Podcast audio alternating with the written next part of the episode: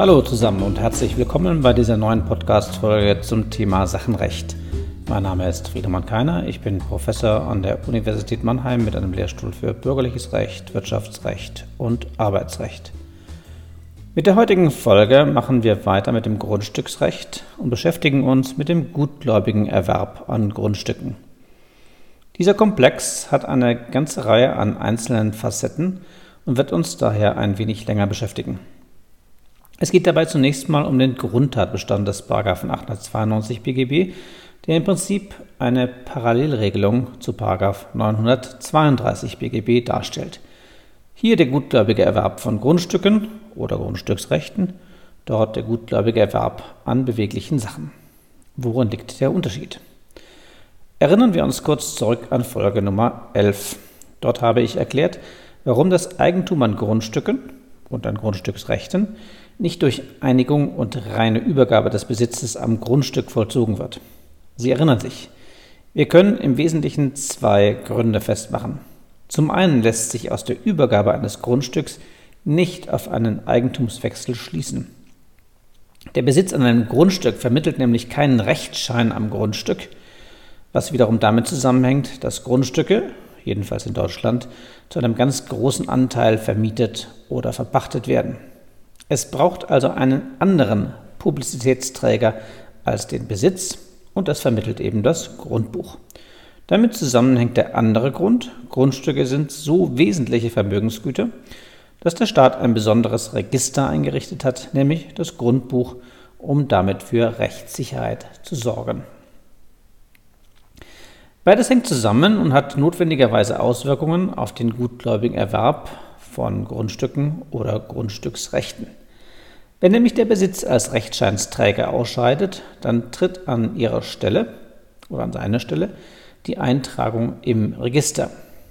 Dies Recht reflektiert 891 BGB. Der Rechtsverkehr soll darauf vertrauen dürfen, dass eine Registereintragung, nämlich die Grundbuchseintragung, richtig ist. Die Norm 891 BGB enthält zwei Vermutungen. Zum einen dass ein eingetragenes Recht besteht, Absatz 1, zum anderen, dass ein gelöschtes Recht nicht besteht. Ganz wichtig ist dabei zu verstehen, dass für das Grundbuch im Rahmen des 891 BGB keine Vollständigkeitsvermutung spricht. Wenn Sie den Absatz 2 sorgfältig lesen, dann verstehen Sie, dass für ein gelöschtes Recht vermutet wird, dass es nicht besteht. Löschungen werden im Grundbuch kenntlich gemacht durch eine rote Unterstreichung der Eintragung und einen Löschungsvermerk.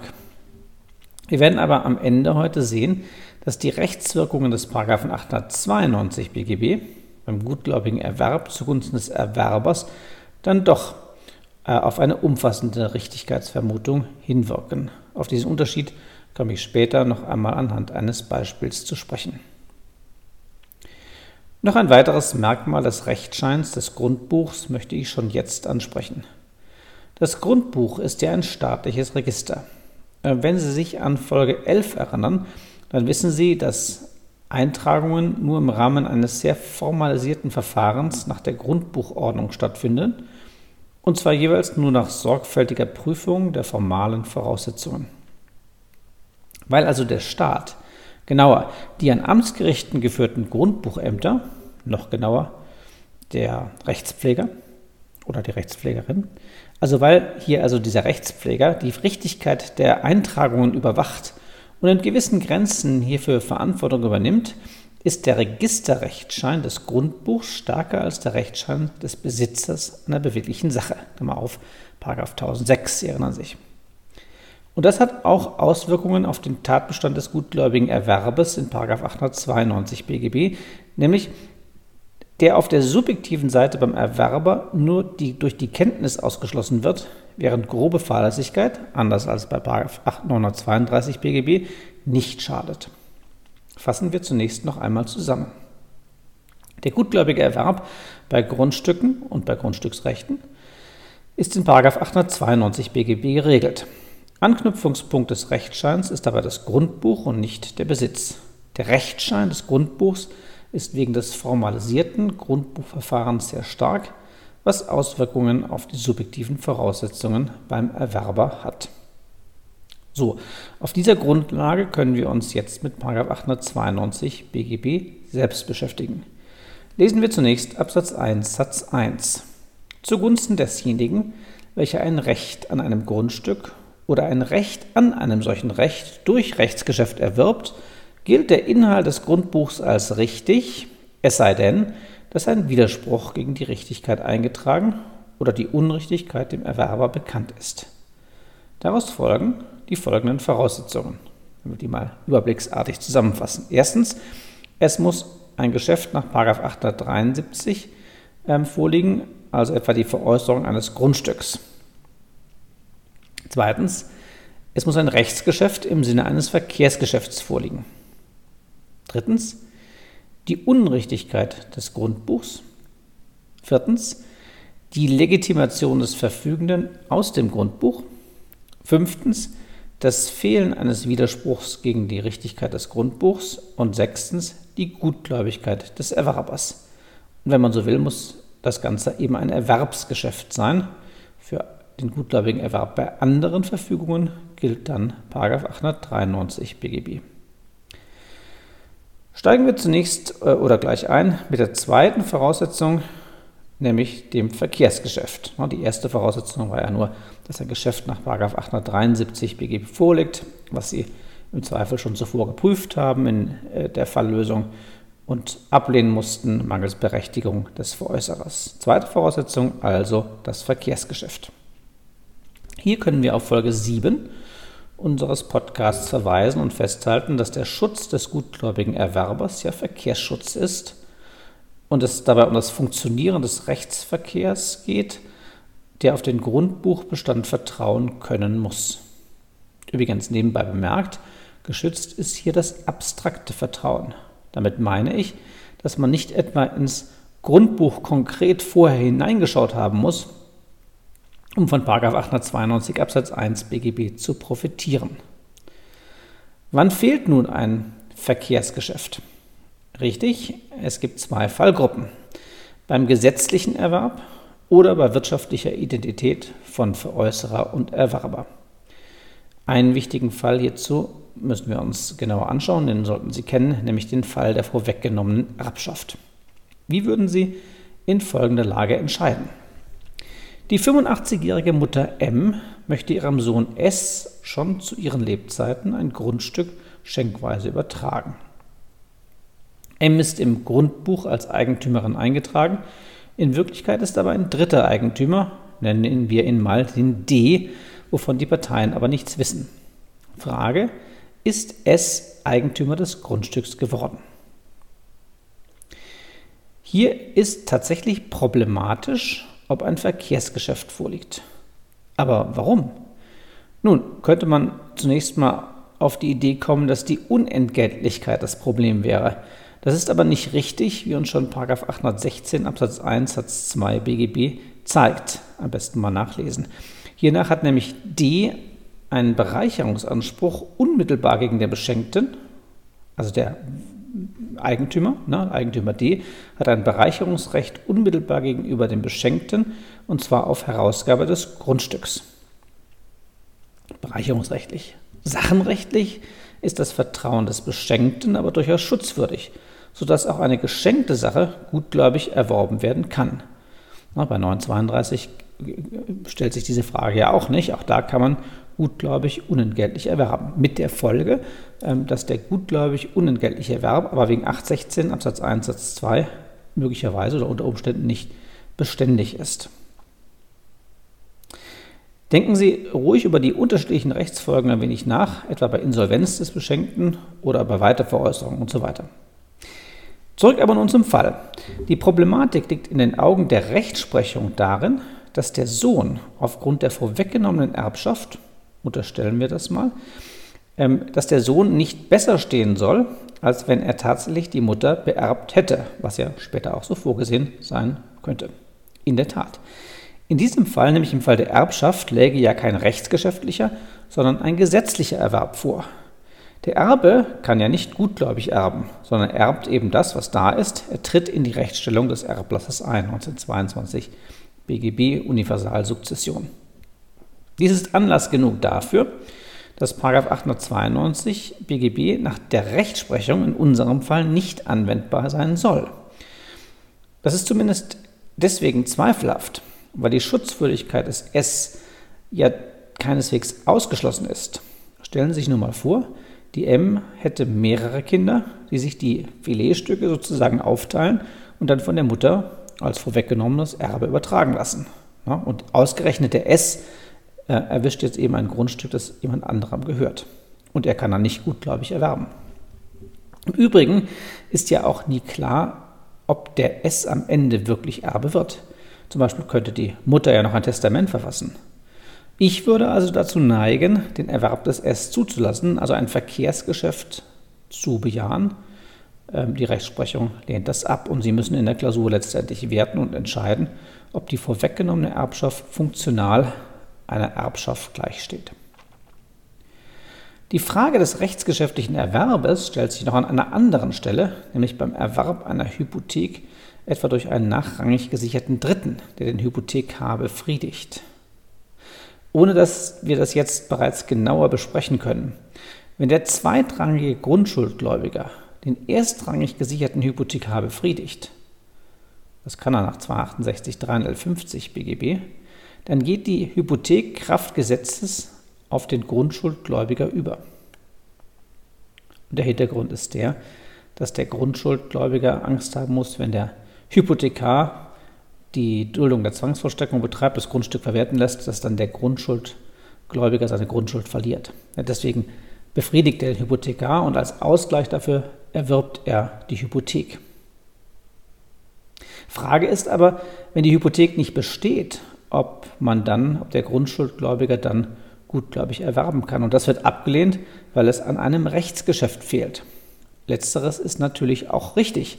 Der Grundschuldgläubiger zahlt ja lediglich und der Erwerb tritt dann von Gesetzes wegen ein. 268.3 mit 1153. Das besprechen wir nochmal im Hypothekenrecht. Die Schlussfolgerung aber, dass die Hypothek nicht übergeht, ist deswegen zweifelhaft, weil ja immerhin ein Vorgang im Verkehr vorliegt und der Dritte als Grundschutzgläubiger Gläubiger durchaus schutzwürdig ist.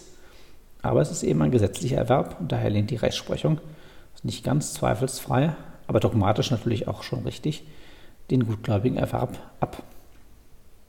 Lassen wir jetzt diese komplexe Frage und kehren zurück zu 892 Absatz 1. Es bedarf also eines rechtsgeschäftlichen Verkehrsgeschäfts, damit der Erwerber geschützt wird. Wie bei 932 BGB prüfen Sie das in Ihrer Klausur nur dann, wenn der Fall hier ein Problem aufwirft. Ansonsten stellen Sie das Bestehen eines Verkehrsgeschäfts einfach fest. Kommen wir damit zur nächsten Voraussetzung, nämlich zur Unrichtigkeit des Grundbuchs. Die Unrichtigkeit liegt dann vor, wenn die materielle Rechtslage von der formellen Rechtslage, nämlich dem Buchinhalt, abweicht. Konkret, die Mutter M ist eingetragen, sie ist Bucheigentümerin, in Wirklichkeit ist der D-Eigentümer, der dritte, ähm, und damit fällt die materielle Rechtslage von der formellen Rechtslage auseinander.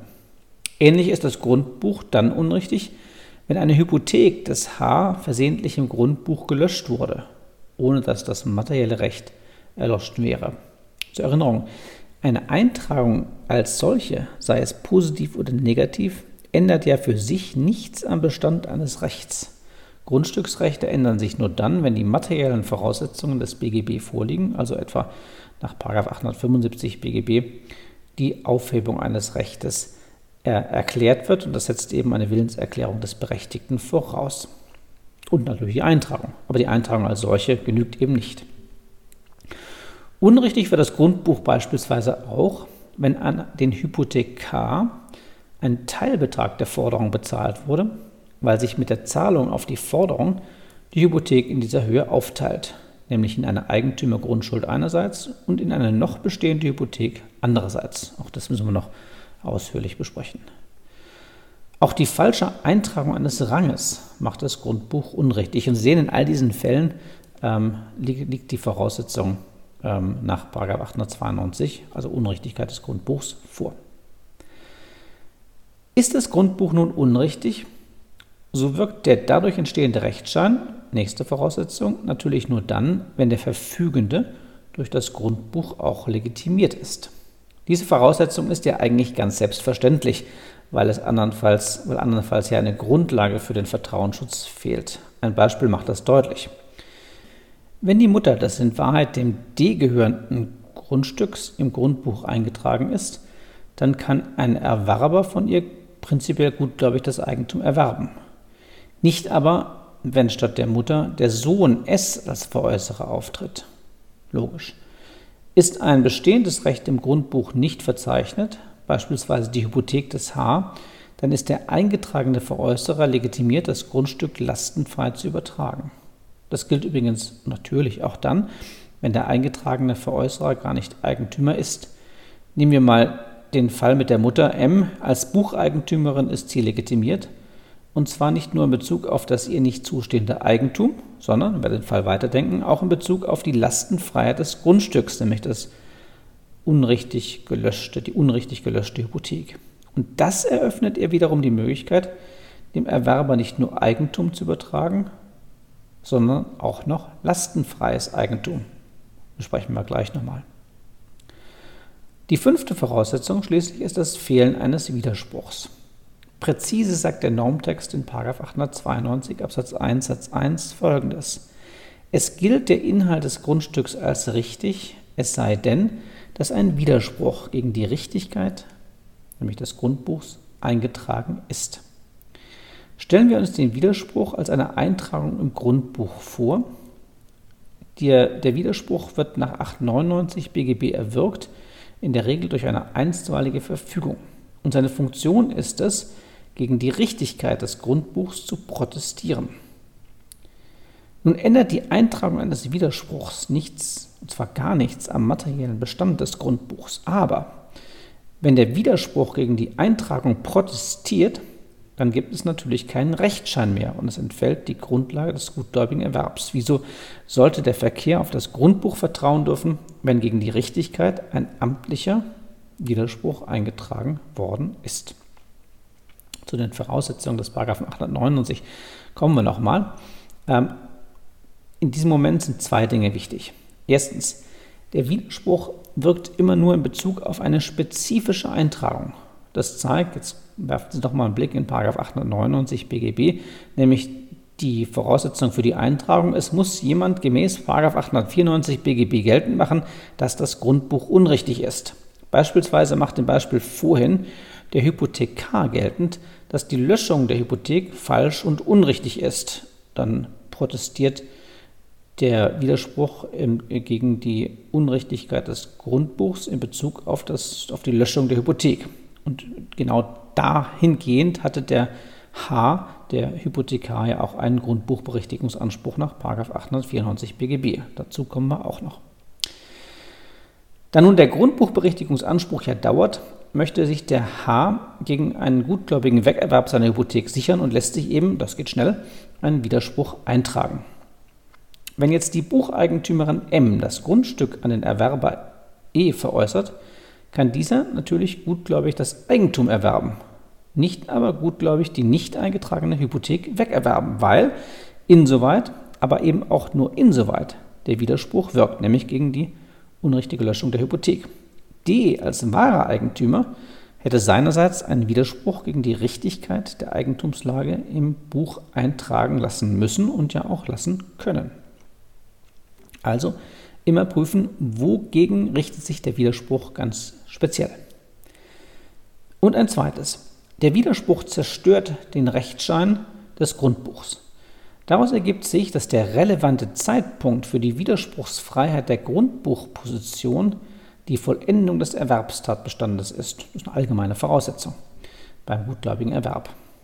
Das bedeutet konkret, dass der gutgläubige Erwerb auch noch nach dem Besuch beim Notar und Nachstellung des Antrages auf Eintragung scheitern kann. Insbesondere gilt also nicht die Regelung des 892 Absatz 2, den wir uns gleich nochmal anschauen wollen. Nehmen wir für, den, für unseren Fall vorhin also an, dass die Mutter M und der Erwerber E fröhlich vom Notar kommen.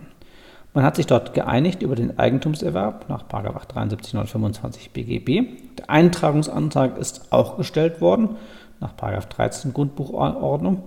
Ähm, bewilligt wurde auch. Also alles sieht gut aus. Der Rechtspfleger ist auch schon auf dem Weg zur Eintragung, aber Minuten bevor er tätig wird, wird aufgrund einer einstweiligen Verfügung des H ein Widerspruch gegen die Lastenfreiheit eingetragen. Dann kann E nicht mehr gutgläubig lastenfrei erwerben. Bitte merken Sie sich also, 892 Absatz 2 ist die Vorverlegung ähm, des relevanten Zeitpunkts für den guten Glauben, gilt eben auch nur für die Gutgläubigkeit, nicht für den Zeitpunkt des Widerspruchs. Nicht ganz unbestritten, aber herrschende Meinung und auch richtig. Wir werden später noch sehen, dass sich der Erwerber gegen dieses Risiko auch schützen kann, nämlich durch die Eintragung einer Vormerkung. Aber das kommt in einer anderen Folge. Und damit kommen wir schließlich sechstens zur Gutgläubigkeit.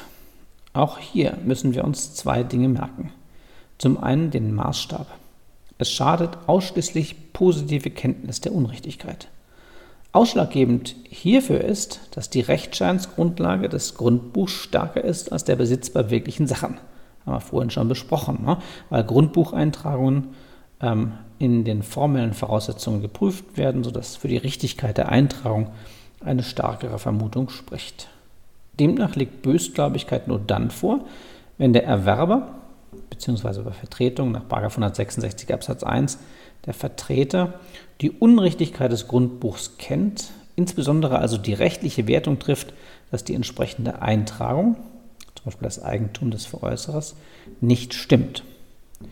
Die Kenntnis der Umstände, aus denen sich die Unrichtigkeit ergibt, genügt selbst dann nicht, wenn diese sich aufdrängt.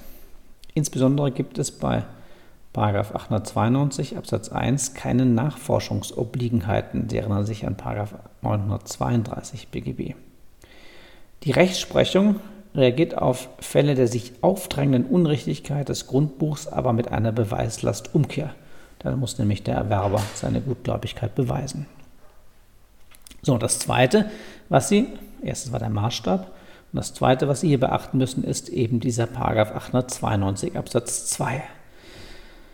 Demnach wird der Zeitpunkt des guten Glaubens vorverlegt, wenn die Verfügung eine Eintragung voraussetzt, nämlich auf den Zeitpunkt der Stellung des Antrags. Das ist ja eigentlich immer der Fall, meinen Sie? Eigentlich ja, wegen 873, der ja für eine Verfügung äh, im Grundstücksrecht an sich immer die Eintragung voraussetzt. Aber es gibt auch grundstücksrechtliche Verfügungen ohne Grundbuchänderung, insbesondere die Übertragung von Briefgrundpfandrechten.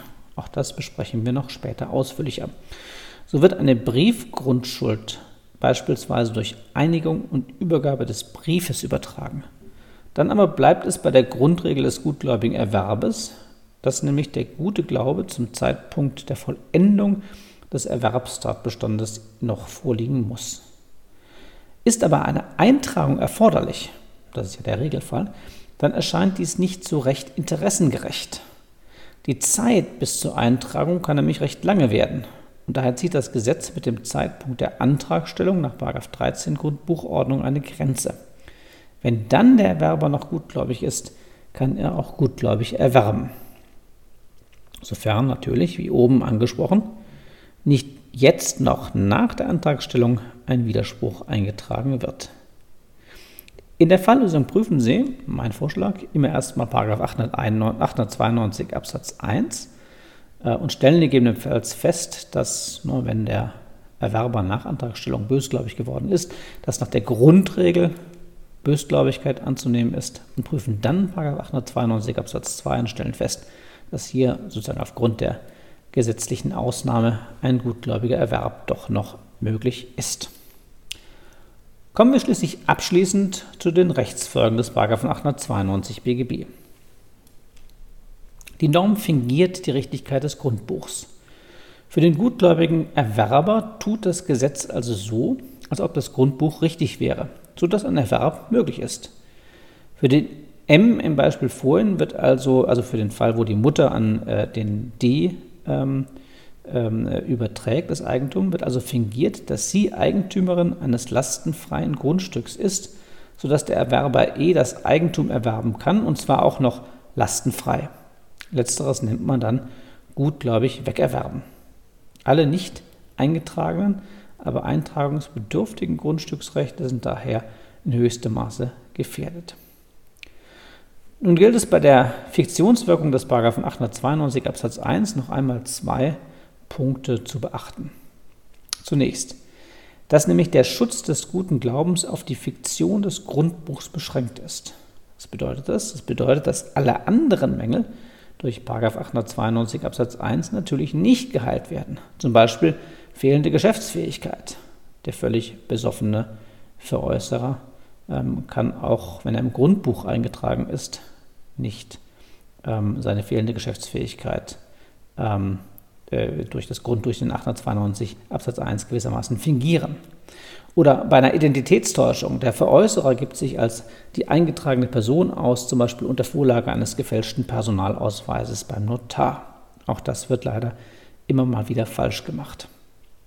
Ausschließlich äh, die Fiktionswirkung auf die Unrichtigkeit des Grundbuchs beschränken. Übrigens enthält das Gesetz, wenn wir gerade über Personal, also Fälschung und, äh, und, und, eine, ähm, äh, und das Auseinanderfallen des Berechtigten vom Eingetragenen äh, sprechen. Das Gesetz enthält jedenfalls noch in 899a BGB sozusagen eine Ausnahme bei BGB-Gesellschaften, deren Gesellschafter in das Grundbuch eingetragen werden. Ich sage mal noch, weil die Reform der Personengesellschaft 899a BGB wegfallen lässt und wir das deswegen nicht mehr hier ausführlich besprechen wollen. Ein zweites zu 892 Absatz 1, der gilt nur zugunsten des Erwerbers. So steht es ja auch explizit im Normtext drin und gegebenenfalls sollten Sie sich das unterstreichen. Das Problem zeigt sich an folgendem Beispiel. Im Grundbuch ist für das Grundstück des E zugunsten des X eine Grundschuld eingetragen. Die Grundschuld existiert nicht. Jetzt veräußert E das Grundstück an D. Das führt aber natürlich nicht dazu, dass die Grundschuld, die nicht existierende, aber eingetragene Grundschuld jetzt wirksam werden würde. Andernfalls würde 892 Absatz 1 ja zum Nachteil des Erwerbers wirken, was mit dem Verkehrsschutzgedanken ganz unvereinbar wäre. So, damit sind wir am Ende mit der heutigen Folge zum gutgläubigen Erwerb im Grundstücksrecht. Es waren jetzt eine ganze Reihe von Details. Ähm, ich empfehle zum Nachlesen zunächst mal gerne mein Lehrbuch, dort Paragraph 23, mit noch einigen weiteren Fällen und Facetten.